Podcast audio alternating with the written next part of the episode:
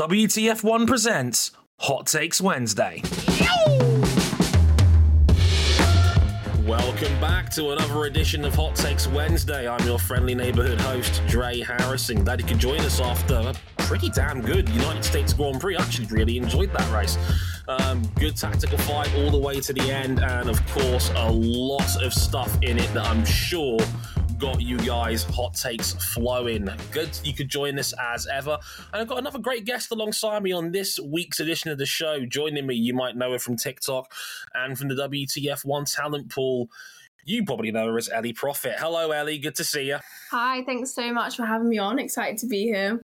Excited to have you. Um, how did you find that US Grand Prix then? Pretty, pretty good going, right? Very action packed, and obviously we're going to get into it today. But disqualifications, track limits, all going on, super exciting. So can't wait to unpack and talk about it. Yeah, me and me both. Looking forward to it indeed. So, because every podcast is somebody's first, a quick explanation of the rules and regs around here. Remember that it becomes important later. talking about rules and regulations. you, the fine WTF1 audience, send in your takes. You can do so on Twitter at WTF1 official. Look out for the Hot Takes Wednesday post on on there on a Monday morning. You can send your tweets in via there. You can DM me on Instagram. Yes, my DMs are open at Dre Harrison WTF1. You can DM me on there with your takes. Thanks for the very kind words regarding that as well. I see you guys in there. I read every message. I promise. I don't have time to get to every take, every episode because I get about 30 or 40 every week. If only got room for five on the show, but don't think they don't go unnoticed. I do really appreciate it. So thank you. And of course, you can email us at contact at WTF1.com as well. All the hot takes get forwarded on to me. And we've got a real blend of Instagram, uh, Twitter, and emails today coming in for the five on this week's episode. So once our takes have been sent through, me and our guest, in this case, the lovely Ellie, will have a little bit of a back and forth chat about them. And in the end, we will score them on a scale of one to five, one being that we strongly disagree, and five being that we strongly agree with the take. Now, Ellie, are you going to play on hard difficulty, which means you're only allowed to use the free rating on one out of these five takes? Of course I am. I'm not going to shy away from the challenge. So, yeah, let's do it. Love it. I, I love it. Um, no one's turned that down yet. I do love the fact that people like to play on this difficulty and not sit on the fence. We like that on this show. So, Ellie, you ready for Hot Takes Wednesday? Let's go. Let's do it. Let's do it. Take number one comes from Jonathan Holden from the realm of Twitter, or whatever Elon Musk wants to call it this week. he says Haas selling to Andretti would be best for everyone. They will never be anything other than a backmarker team. They've showed less progression in the eight years they've been racing than Williams in the last eight months. Hey, yeah, that is spicy. That is very hot. Um, one more time. Hassan and Andretti will be best for everyone. They will never be anything other than a backmarker team. They've showed less progression in the eight years they've been racing than Williams in the last eight months. So, Ellie, what was your first impression when you, you saw that one? well, harsh, I think, but you know, there's quite a lot to unpack here. We've got kind of three points, I guess, to, mm. to talk about. We've got the Andretti side of things, Haas being a back marker, and also comparing them to Williams as well. So I think, yeah, lots to kind of get through. I think with Andretti, you know, it's been a big topic, and they're, you know, a very big name in motorsport. In terms of Haas themselves, we can't deny they have been a back marker. I don't think anyone's going to be outraged in terms of nope. that part of the statement. Definitely not it's true since they've entered, you know, they've had so many challenges. I mean, we see it in DTS. The amount that they're featured is probably a sign they could literally have their own series with all of their struggles um, and their performances and things. I think, unfortunately, they probably will always be a back marker. They've struggled to perform kind of in the midfield, um, particularly in the last sort of recent seasons. Um, you know, P9 at the moment in the constructors. So I think that part of it is not that controversial. Haas are a back marker. In terms of, you know, selling to Andretti, this has been like a topic of conversation for quite a long time. Yeah. They've they've resisted it. It's, you know, Gene has said that he doesn't want to, you know, sell over the team and things. But I think, you know, it makes sense. They're a back marker. It's possible that if they were backed by them, you know, fresh perspective, resources, financial, technical, so many things, I think obviously the financial side in F1 is huge. Um, and if, if they could get an injection of cash from Andretti, then kind of why not, you know? they've they need to do something different, basically. So I think yeah, that side of things I'm definitely agreeing with. In terms of Williams, you know, it's interesting. Different histories. You've got Haas, newer team, Williams, you know, such a, you know, long history in F1. Uh, especially recently, I think if we're looking like short term, Williams are doing well. Like they had an impressive Grand Prix if we're looking at this weekend. So yeah, definitely I think if we're comparing the two teams this year, especially Williams are, you know, in terms of their you know, where their team's doing, they're smashing it compared to Haas. So yeah, I'm I'm thinking this take is not too controversial, and I'm definitely like leaning towards agreeing with this one. Yeah, there's a lot of different ways to skin this cat, so to speak. Um, I, it's weird with Haas because they were actually a stronger team when they first got into F1, where they were genuinely scoring points on a pretty regular basis. They were around that sort of midfield four to six sort of area amongst the teams. And as time has gone on, I think they've gotten worse. And I think the Williams comparison is a little bit harsh. And the reason yeah. why I say that is because Haas has about 250 staff members. Williams has about 900.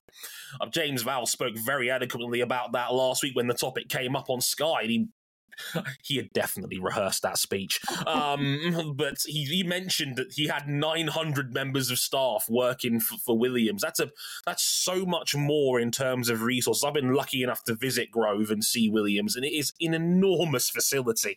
Um, they've they've just massively underperformed through the years compared to what I think they are potentially capable of.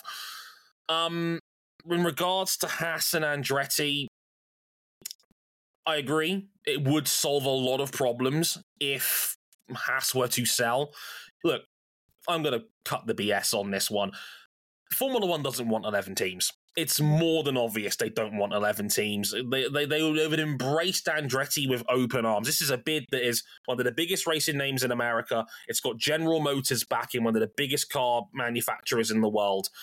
There's no good reason for me that Formula One shouldn't be kicking the door down to having an American team join. And let's be honest, Haas is not really all that American. It's got this bases in Banbury. There's a lot of Italian backing in there as well. This is a proper American team as well. Biggest names in the business, massive car manufacturer.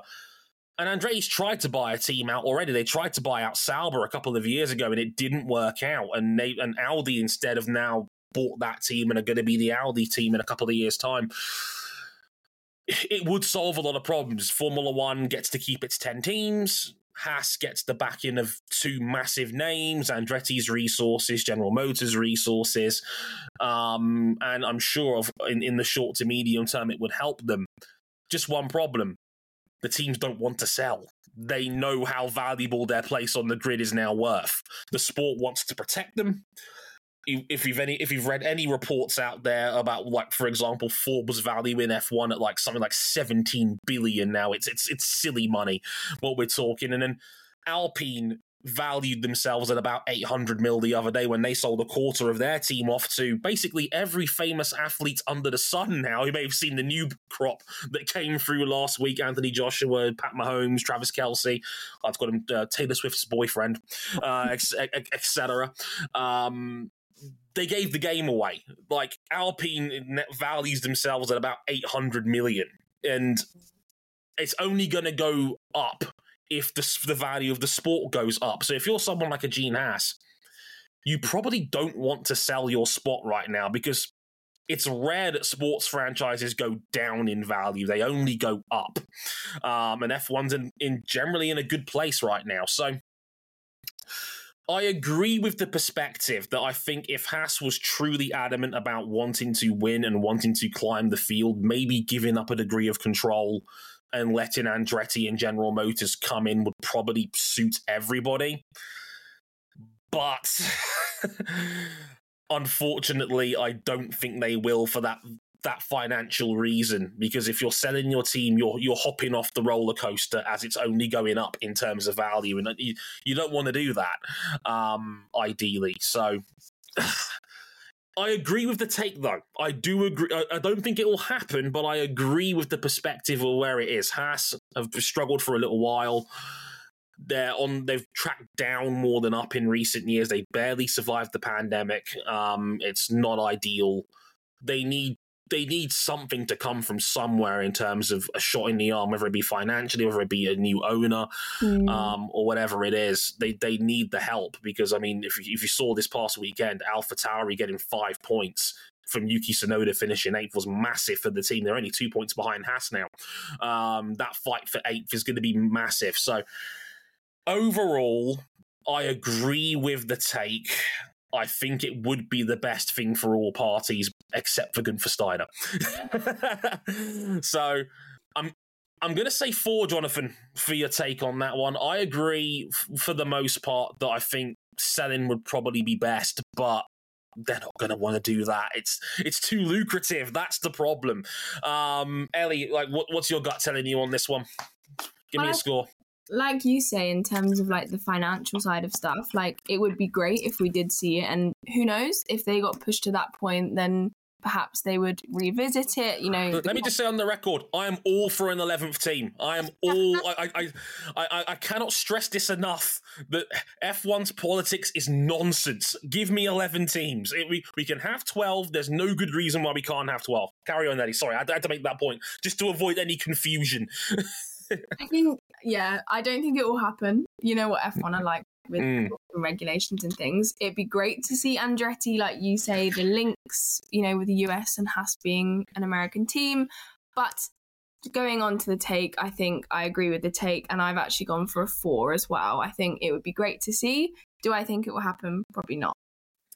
You have three United States Grand Prix now. You will pump every promotional tool you can get into this show. DTS's biggest audience is the United States of America, but if you want a team from there, no, can't have that. This sport is nonsense sometimes. Give me Andretti. I want an 11th team, okay? F1 is being silly for this, and I, I cannot stress that point enough on this show. Um, I just wanted to get that. I'm going to make my stance on this absolutely clear to avoid any and all confusion. Um, so, yeah, I'm all for an 11th team. I, I, hope it's Andretti. I hope it's anybody that has the feasible ways of getting a team on the grid because we, we can have 12. So, why can't we have 12? I think, I think there's a lot of greed and a lot of at play at that, and I don't like it. But hey, it is what it is. Um, right. This is a Hot Takes Wednesday first. One person has got two successful takes on the show. I've never done this before, but they were both so good, they're both going to be on the show. So I'll address the first one and then we'll come back to the second one later. It's from Marcin Zygmunt, who always sends in fantastic takes. I think I've mentioned him four or five times on this show since I started hosting it back in January. Um, always brings good stuff to the table. And here's another one quote. Sprint formats must be changed. They were created to bring excitement, but they're the most boring part of the weekend. Wow. The FIA should go all the way in the entertainment direction. It's only for eight points. It won't impact the championship fight, but it will give backmarkers a chance to make a difference and will truly spice up the sprint. I just want to point out, I had to cut this down. It was two tweets worth of, of, of explanations about this because, pardon me for a second, I had a bit of a cough there. Um, a lot of people sent in sprint related takes off the back of you off the back of what happened at COTA, Mm. Um, and I might actually save some for a how to save the sprint special or something along those lines because there was a whole heap of different suggestions about how to improve things. I did read them all. Thanks for that. I, I might come back and save them at a later point, uh, but I just wanted to make that clear that um, yeah so uh, Marcin's take one more time. Sprint formats must be changed. They're created to bring in excitement but they're the most boring part of the weekend. FIA should go all the way in the entertainment direction. It's only for eight points. It won't impact the championship fight but it will give back markers a chance to make a difference and will truly spice up the sprint how do you feel on this one Ellie Gosh, again, a lot to unpack. I think, like you said, you could genuinely have a whole series on people's opinions on the sprint and the format and everything. I think, you know, we're well, noticing. What's it, your gut feed on the sprint in general then? It's that word, isn't it? Boring. And I think, like, I don't know if I'd say it was boring. I just don't. My gut instinct is that it doesn't work as it you know i've i just i'm not sure i kind of have that sigh when you know it's a sprint weekend rather than mm. excited i'm like oh it's another sprint weekend they're just say how i feel about it yeah i just i think i think it's too safe I've said mm. this on, on, other places on my, on my other podcast. If you guys follow me on a more personal level on, on, on M101, I've said it there too. I think it's too safe. I think it's too similar to the Grand Prix that we already have. And I think that's why a lot of people didn't feel great about this Grand Prix on Sunday morning because Max had dominated that sprint so thoroughly that they just thought it was going to run away with it. Turns out we actually got a much more captivating Grand Prix in the end because you never know what happened on Sunday. But even Max was like, I think it gives part of the game away. I, am not a. Max has always been anti sprint, always. So I think it's too safe. I don't like the fact that the best part of the weekend, qualifying, in my opinion, is now on a Friday afternoon, Friday evening sort of slot. I think that's annoying. Um, and I just think it's too safe. I don't know how you feel about it, Ellie, by comparison, but that's how I've always looked at it. I think you can see where I'm going with this. I massively agree with this take. Um, but but uh, I wanted to at least get some context behind it first. So, I mean, again, how do you feel about it? Do you think there's a way it could be improved? I think it's like you say, it's almost similar. But then when we look at the points, with only eight points for a win, from then you know a driver's point of view, how is it almost as prestigious to win? It's not like Oscar obviously won the sprint, but is it the same as winning a race? No. no but then it's effectively the same setup, just shortened. And I just don't think it does enough to, you know, it's probably intended to give other teams a chance to showcase in that shorter kind of simulation rather than a long race. But does it do that? No. Like you said, we just basically get a little starter to the weekend. We probably get the same pretty much layout, max winning. So it's, yeah, the anticipation's gone. It's just effectively a practice with a few points, I think, assigned to I, it. I remember Logan Sargeant describing that back in Baku as exactly that. It was like, look, I have no chance of coming in eighth, and that's which is where the points cutoff starts off. I've got no chance of making the top eight, so for us, it's a glorified test session. Yeah. Um, and yeah, I've. I largely, I, I, think it was actually worse in the original format because I used to nickname it. I used to say because I remember when the sprint first came along, it would set the grid for the Grand Prix on the Sunday. And yeah. I used to say, congrats, you've now made the Grand Prix a 400 kilometer race with a red flag at 25% distance. Congratulations. Um, it's not so bad now because the sprint is obviously standalone, but I still, for me, and again, I'll get into some of these maybe in, a future episode about some of the suggestions some of you guys think. Some of them are very, very good, and I'm, I'm more than prepared to get them on at some point. I think it's time for reverse grids. I, I, I, I, it feels like I'm opening Pandora's box when talking about this because I, I think a lot of people in F1 they mention reverse grids and then all of a sudden it's like someone's just seen a ghost. Um, it's like, is F1 ready for that? Like, because I think that might be the only way you can save this. You reverse some degree of the grid, like Formula Two does. I think it's the first ten they reverse for the for the sprint or the sprint race compared to the feature. Um, I think it's time we entertain that part of the conversation because I'm not sure what else you could do to save this. Um, but what what do you think? Do you think the F the F1 in general should go all the way in on this? Because I think if you're talking about going all in for entertainment, that's one of the ways you do it, surely. I just don't know whether it's maybe the frequency now that we have more sprint. Six, it just, yeah.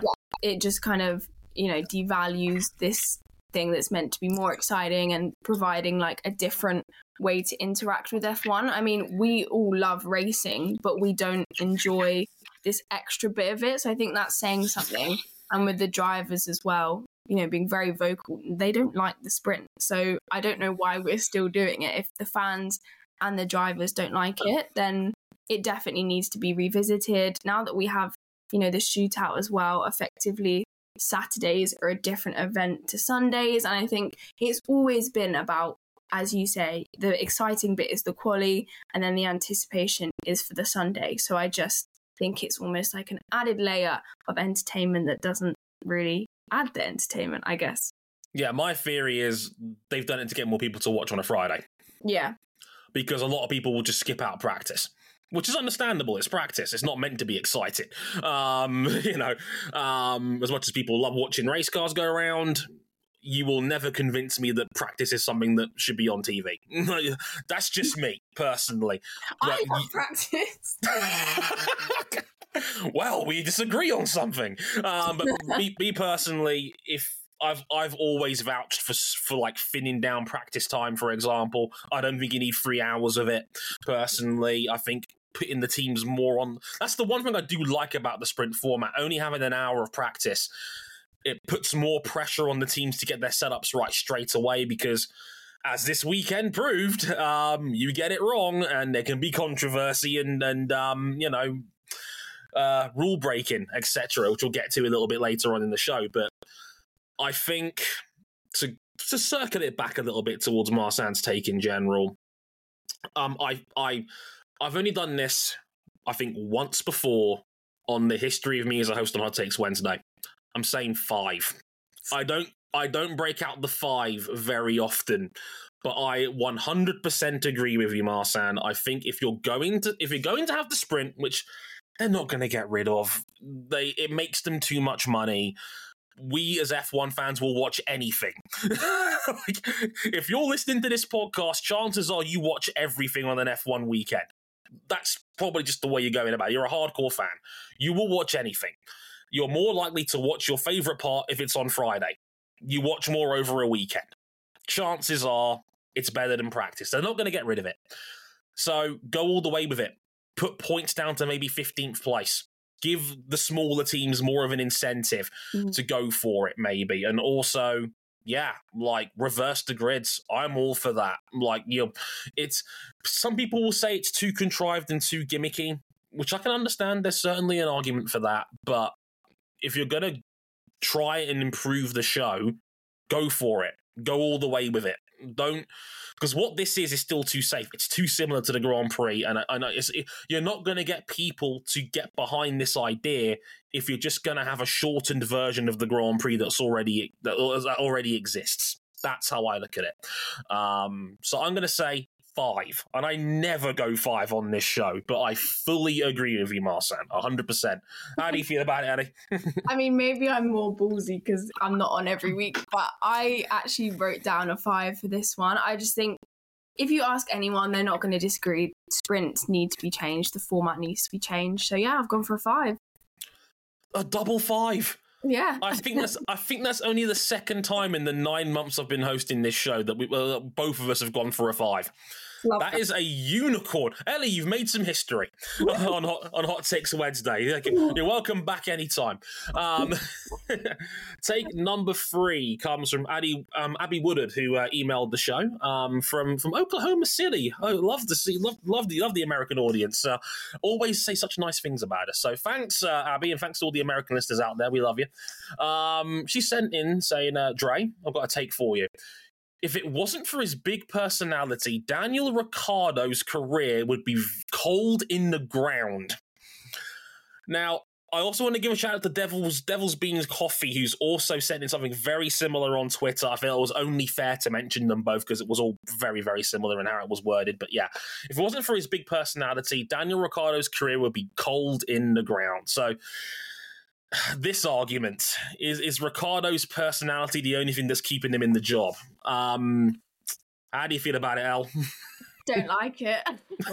I don't like it either, for what it's worth. But oh gosh, yeah. Again, there's this one is is harsh. I feel it is harsh, but if I'm looking at it impartially, I mean, we all love Daniel Ricciardo. Like, who who doesn't love him? He's one of the most charismatic people in F1. He's got that trademark grin. You know, he invented the shoey. He's yeah, he's a fan favorite. Everyone adores him. So no one wants to read a take like this, but you know, that's the point. They're controversial. I think you know, there's two two ways to look at it. There's definitely, you know, we look at the driving talent.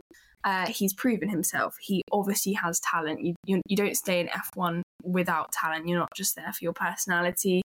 2014, you know, amazing season with Red Bull, outperformed Sebastian Vettel, obviously four time world champion. He's a race winner. He's had podiums for Renault, McLaren. Like, it's not, I don't think it's fair to just say he's here for his personality. Mm. you know, he's got a great reputation. Obviously, now he's been in the sport for years, but, you know, there was a time where he had the reputation for being one of the best overtakers for late breaking. He was, yeah, he was amazing to watch on track. I think then, if we look at the personality side, I do agree there's no denying that personality can affect someone's time in F1. You know, in terms of marketability, of he's the best. Like for the fan base, for sponsor like sponsorship deals, etc. It's great to have him in the sport. That definitely probably has, you know, had an advantage on his time in the sport, the longevity of it. So I think, yeah, personality is definitely a factor of why he's been around so long. However, like at its core, F1 is about performance. Like he's not just there for no reason. Personality played a role, but yeah, I'm saying that talent is basically why he's been retained on the grid for so long. I, I fully agree. Um, I think the good of Daniel Ricciardo's career has far outweighed the bad. Mm. Um, I think he's. I, I think he is the biggest reason why Red Bull has got so much driver controversy around it right now because they were never able to replace Ricciardo after he left that team in 2018. Um, he was the only person that they've had since since then that has been able to keep reasonably close to Verstappen in their time together as teammates. Mm. They tried Albon, didn't work. They tried Gasly, that really didn't work, and now Perez is under pressure um, as we speak. Um, what I would say is is that have, his personality absolutely helps. I mean, there is there will always be a value in being a quote unquote media darling, quote unquote mm-hmm. fan favorite. I completely agree with the sentiment that you've said, L. That um, that yeah, he, he's he's a very marketable person. I've said it before. I think he's the I think he's been the biggest winner of the Drive to Survive boom because yeah. Hamilton has, doesn't play a massive role in the show. Verstappen literally boycotted it for several years before coming back last year. Um, and they already have massive profiles of their own. Um, I would argue Ricciardo, who has been heavily featured in a lot of seasons of the show, has probably been its biggest winner. Um, and but I don't think, and to, to, to reflect what you said, Al, um, I don't think Christian Horner, when he was making the decision to move on from Nick de Vries earlier on this year, was like, well, Ricciardo will get all the DTS girls in, all the DTS fans in. Because I mean, I say DTS girls because that's exactly how Horner described it earlier this year, which didn't go down well. Um, I'm speaking in context here. It's not what I actually think. That's literally what he said. Um, but I don't think he was making those key decisions with that thought in mind. Red Bull is a massive company. It's worth multiple billions of pounds. Uh, like not so much as an energy drink supplier, but just because of the amount of marketing they already pull. They're everywhere. They, their, their, their influence in sport is enormous. How many sport events don't have Red Bull predominantly featured in it somewhere? Not many. Like they have owned that space for many, many times. They don't need the help of Daniel Ricciardo. They've already got that more than covered. Um, so what I was going to say is it's very much a sport of what have you done for me lately. I was shocked. I I, I saw three or four different Daniel Ricciardo based takes in my inbox this week. Maybe because of his COTA drive and his first weekend back, and again, his car had damage for most of that race. It wasn't on him as to why he was so slow. Um, but I'm surprised people have turned so quickly on Daniel. Well, uh, the McLaren time for me was an outlier more than it was the the norm of his career. But I get it. The sport moves very quickly. It's a "what have you done for me lately" kind of sport. I get why McLaren bought him out. They've been vindicated because Oscar Piastri has been so good. Um, annoyingly, Zak Brown probably made the right call on that. As harsh as it may sound, I don't think Ricciardo's there just because he's a personality. I think I think his personality only enhances the fact that he's a damn good racing driver. I've said it on this show before. He's got eight F1 wins, and I'd argue that not one of them he was in the best car for. Mm. That is quite the achievement. I remember his last year at Renault was so so good. He was you know in the top five almost every weekend. He was ridiculous. I know what he's capable of in a car, and I think the whole point of Red Bull is that they've tried to untangle what went wrong for him at McLaren and try to get him back to what he was when he was part of Red Bull in the first place. And unfortunately, they've lost five race weekends where they could have done that because of his injury, which hasn't mm-hmm. helped either. So it's it's all been a bit messy at Red Bull, not through entirely of their own making, but I, I don't think it's I don't think Ricciardo's personality is a crutch for his career. I think it's the opposite.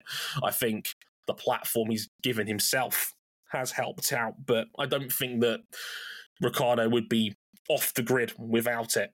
I think it certainly helps, but I still think he's a, a, very solid racing driver. And I often tell people, well, if you're not if you're not getting in Ricciardo, who would you bring in instead? And no, hmm. don't say Liam Lawson now just because you've seen him drive for five weekends. That's not fair. Um, but uh, yeah, I'm going to say two. I, I said two on my notes here because okay, he's not had the best run of form for the last couple of years, so I'm not going to say it's a one. I can see why people might come to that conclusion, but I think if you take Ricciardo's career as a whole, he's deserved the benefit of the doubt for for how he's gotten to this point. That's how I look at it. How about you, Ellie? How you scored it? I've actually gone for a three, so I'm using my special. Ooh, okay. For this one, I think. Fair enough. I would love to say that it was completely about you know he's he's about for his performance and yes that is a massive factor but i think there is a bit in there about personality and keeping him around for so long i don't think his career would be cold in the ground as Abby put it but it is a factor so i'm gonna go kind of on the fence and go for a three that's fair enough look I get the argument. It's why I went two. I disagree with it, but I could see why some people have drawn that conclusion. What I would say in general is come back to me at the end of the season and I'll see if I still feel the same way. Because we've got four we've got four race weekends left. It'll take his sample size up to seven. Then we'll get a better idea of where he's at. But right now, I, I think it's too quick to say that oh Ricciardo's cooked in, entirely as a driver. I know the McLaren run was rough, but everywhere else he's excelled. So I think it's only fair we give him a bigger chance to, to, to, to, see where he's truly at as a driver. Maybe McLaren really did do him in. We'll have to wait and see. Um, you know, but so we'll, we'll see how we go on that one. So here's Marcin's second take of the episode. I, I mentioned this earlier. This is going to be a fun one. If 50% or more of randomly selected cars failed the post race inspection, more, or possibly all of the cars, should be investigated. Now, I'm going to add a little bit of context here, because this is obviously in direct reference to Hamilton and Leclerc's disqualification from the race itself because their floors were down to beyond a legal limit. You're allowed ten. You're allowed nine millimeters of the plank under your car for it to be legal. Anything less than that, you're in breach of the regs, and if it's a technical regulation, it's a it's a DQ. No questions asked, no appeals, no nothing. If your car is illegal, it's excluded. Simple as that. Now, I believe this has come up because it was revealed when people the, the, the uh, reports that only four cars had their floors tested. The other two were Verstappen and Norris, who finished first and second um, after the penalties, uh, um, and uh, their floors were legal. Now, El wanted me to take this one a little bit first, and I'll and I'll and, I'll, and I will. I'll, I'll put my two cents in in in, in for this one. Scrutineering is hard. is my first overall point here. They've got to pack these cars up and ship them off to the next race the following morning, like Mexico. They've got to be there Monday morning for them to start building up the paddock, preparing for the Grand Prix weekend.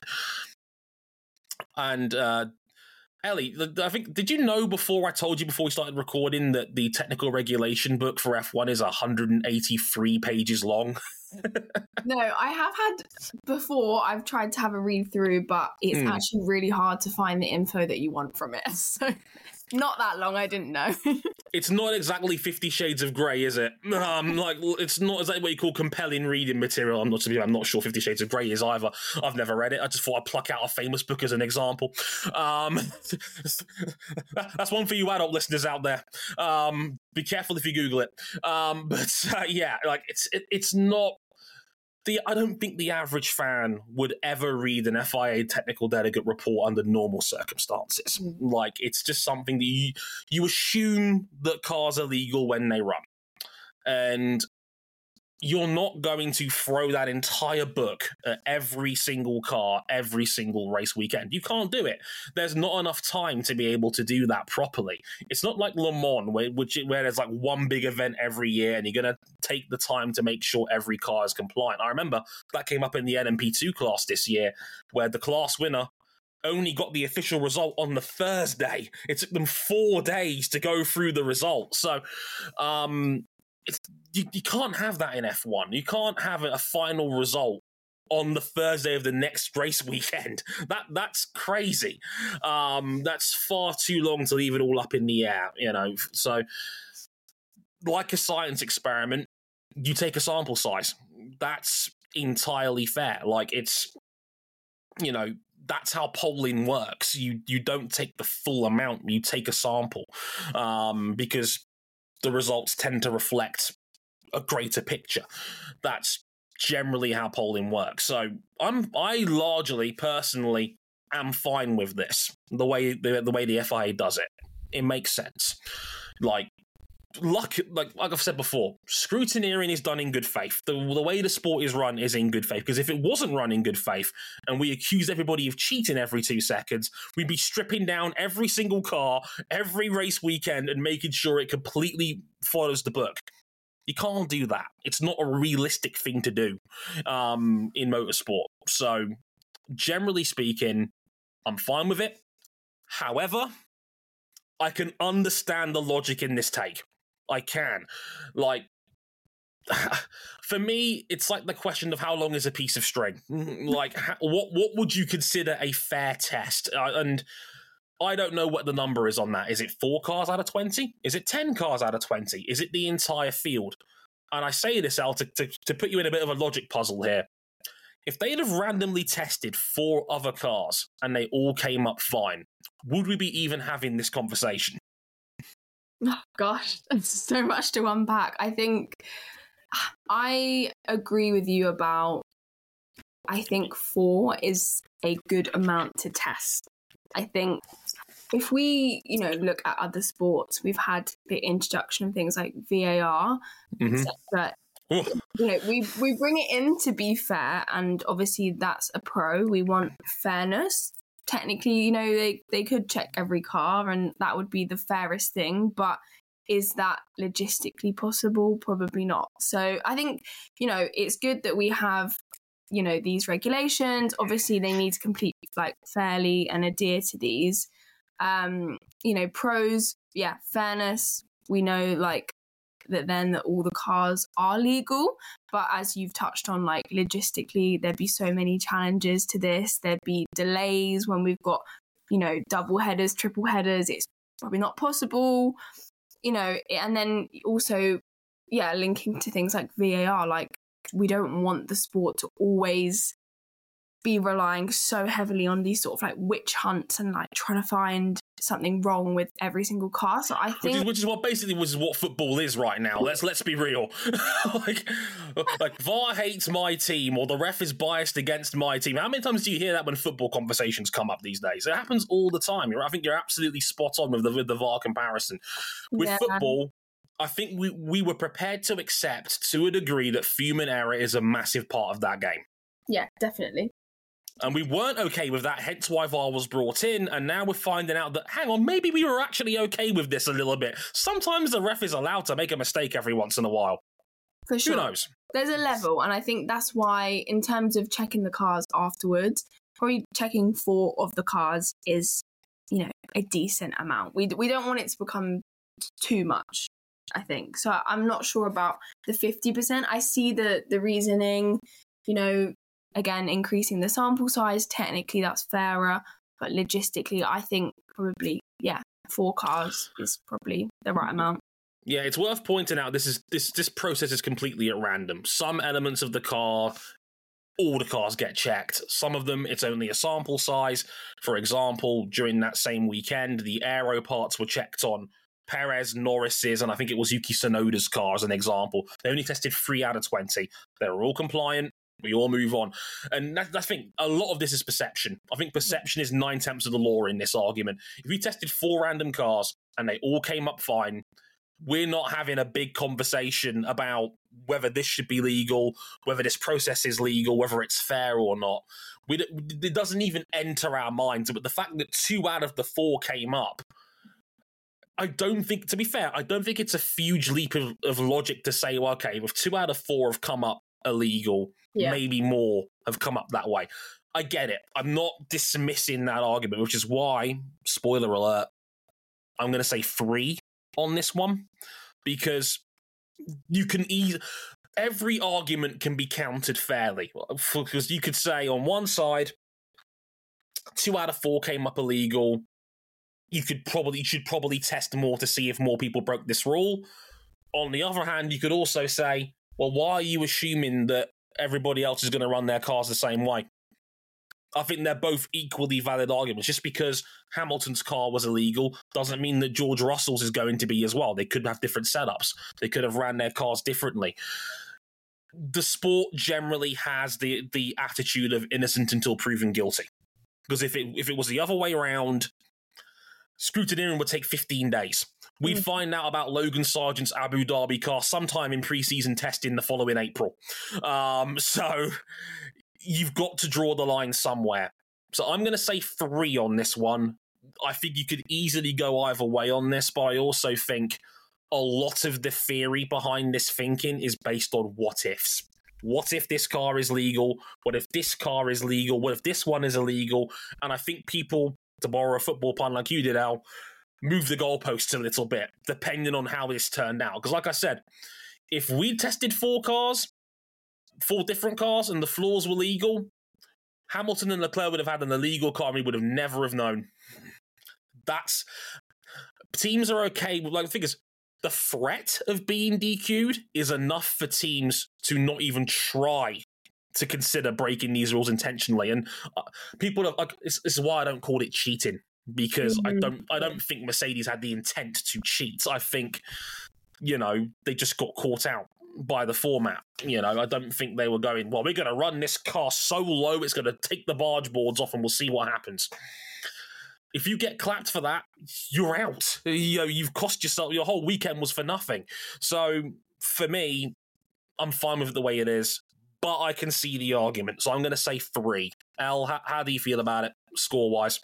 Yeah, I mean, I've gone for two. I, I kind of agree with you. It's it's could go either way. I just think you know, I know a lot of people that have been put off watching the sport in more recent years as they kind of feel that more rules have come in. It's getting a bit, you know, there's political no, trust and all that of making it, as I hmm. said earlier, like like a witch hunt with these track limits. I get it. We're trying to make it as fair as possible, but I think, yeah, in terms of this statement, I think it's fine as it is. Like you say, it's random.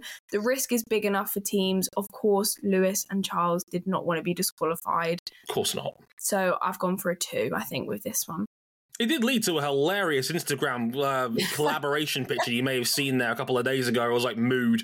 Yeah. Um, well done, boys. Well, well, well handled. I must admit, I got a good laugh out of that. Um, so, so, so, so, well done, Lewis and Charles. If you haven't seen it on Instagram, go out of your way to find it. You, you won't miss it. It's uh, it's pretty funny. Um, final take of the episode comes from Daniel Dundervelt, and uh, Daniel says, and it links back to the previous take. Hamilton's penalty has saved Perez's 2024 season. Very to the point.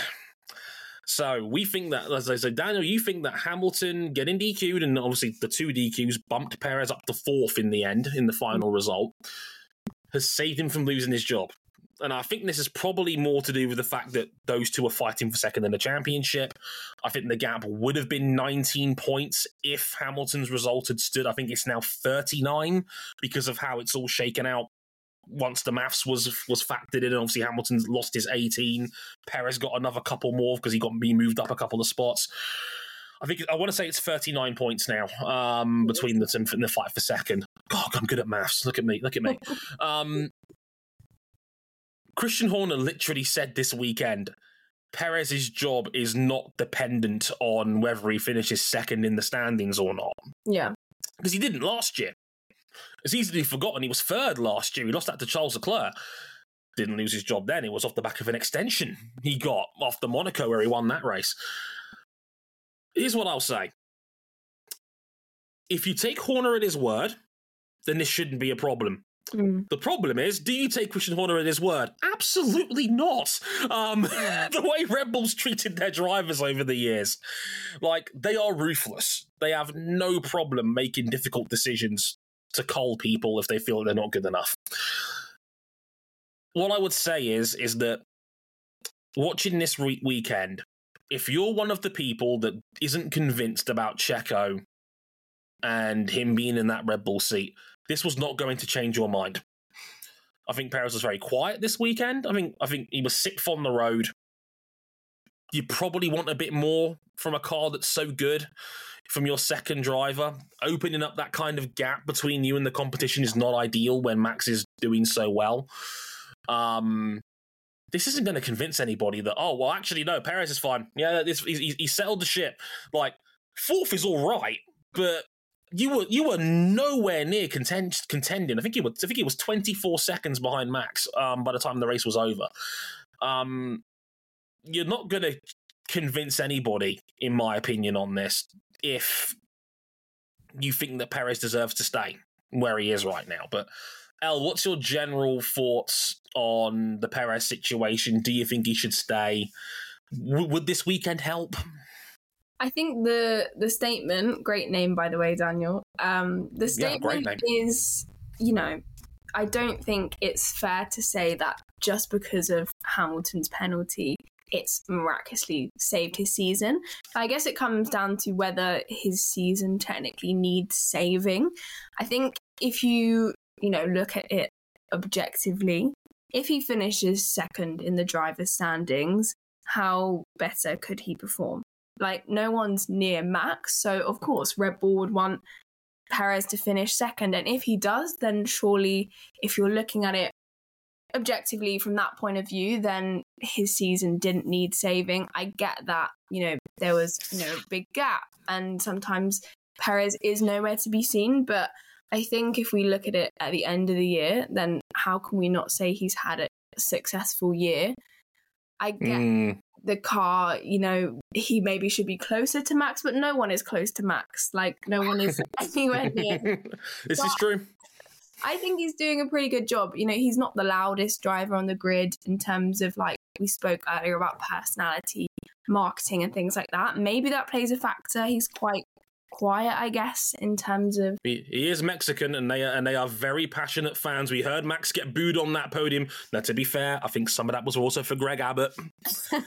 Does, doesn't take a lot of googling to figure out why. That's all I will say. But you Yeah. know, the Me- like, every race weekend I go to, you will see Mexican fans in the stands everywhere. Perez has got a big following, and I think that's part of the reason why. I think that certainly helps out. Carry on. Just want to get that point. in. Yeah, I think like, and also you mentioned about Christian saying about his future. It's interesting because it is his word. It, he said it wasn't dependent on where he finished. I don't know if I agree with that. I think, you know, Perez will probably be very relieved to finish P2 in the driver's standings at the end of the year because, as I said, performance wise, there's not much more he could have done in terms of securing his spot and things like that. So I think with the hot take, I don't think it's so much to do with just this weekend. Perez is a massive topic, like especially this year. Everyone's talking about him in terms of his future and etc. So I think it's not to do with Lewis's penalty and things like that. It's more to do with his general, I think, trajectory in the future. And it's just bloody hard with Max as your teammate, you know, to look even decent next to him. So I think, yeah, this is an interesting one, but I think I'm leaning more towards disagree with this take. I think he's he's done what he could basically. I'll tell you how I feel about it. I went one. I don't go one very often on this show either, but I've done it a bit more frequently. Um, because I don't think it's going to change anybody's perspectives on this. I think if you want Perez out of that seat, Mm. him going from ninth to fourth in the Grand Prix is not going to sway your opinion on that. Like if if that if that's the side of the fence you've chosen to sit on, like this was a fine weekend for Perez, but it's not going to blow anybody away, right? Um, and if you want to give Perez the benefit of the doubt and keep him in, this was fine. Fourth place is, you know, a solid result. It's 12 points. It's not dreadful. It's, you know, it's he's had far worse weekends than this one. I, I, was doing the WTF1 wrap on Sunday, and the audience that we had for that, they were adamant to knock Perez down from B tier to C tier, and I was like, guys, this was nowhere near his worst weekend. Like I was just like, what? Really? Are we? Are we? Are we that harsh on him now? Um, you know, like he's had far worse days than this one. I think it was just a middle of the road weekend for him. So I don't. That's why I've gone one because I just disagree with the premise of the text saying, "Oh well, because Hamilton's now DQ'd and you know he's got a 39 point cushion for second that um you know it saved his job. I don't think him falling to third would have would have cost anybody his job because I remember there were seasons when Sebastian Vettel beat Valtteri Bottas um, and no one was calling for Bottas's head to the level that we're doing now for Checo. Um, and that was despite Mercedes having a very, very good car in back then too. Um, so I, I think I'm not saying there isn't an argument to, to move Perez on. I think there's a very strong one you can certainly make. And I think the whole idea of bringing Ricciardo back in and getting some extended time out of Liam Lawson was to set yourself up and see potentially if there is a, a future for anybody else in your umbrella. But I don't think this is going to suddenly swing anybody's opinion because they'll just say, well, Hamilton would have finished second if it wasn't for the 18 points he was robbed of in, in at COTA. I know how some of these fans get down on the internet, you know, so it's it's that's how I look at it. So I've gone one. How do you feel about it, El? Let's wrap this up. I uh, I went for two. I'm kind of on the same line as you. I think sure interestingly, as you say about Bottas, he was doing the same. P2, that's all they kind of, the best they could ask for for him in comparison to Lewis. Why is it not the same for Perez? So I think, yeah, this weekend didn't have a massive impact on his sort of longevity and future and all the conversation surrounding it.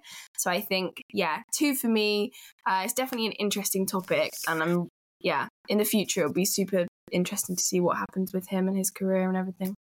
Well, I mean, it's it's a big name team and a big name seat. If he doesn't get it, there will be ripple effects. There will be shockwaves sent down the sport. There will be consequences up and down the grid. So yeah, there will always be fascinating. There always is when a big seat has a move around. So I think out of the the big seats that are out there, if Perez is the one that's moved on, there'll be conversations held. There'll be there'll be people looking at the situation and going, hmm, Lando Norris in purple. Just a thought. Um, but uh, that'll do it for this edition of Hot Takes Wednesday. Um, El, tell the good people where they can find you. Give yourself a little plug. Uh, tell tell the good people what you got going on in the world. I love that little promo. Um, I am on TikTok, so you can find me at Ellie Prophet, and the same on Instagram as well. Um, for all things F1, tech, and all that sciencey kind of stuff that I absolutely love, you can check me out on there and give me a follow give her a little bump from from from us at, at Hot Takes Wednesday. Tell them tell, tell her Dre sent you. Put in a good word. It never hurt. It never hurts. Um, big thanks to El for coming on as always. Um, a delightful guest, and uh, we'll be back next week for another edition of HGW right after the Mexican Grand Prix. Checo Give us a good weekend. I don't have to talk about you on the show for three weeks in a row. Give us a podium. Give us something. All right. Um, until then, I've been Dre Harris, Chief Ellie Prophet. Until next time, thank you very much for listening. Take care. Sign out. Thanks, guys.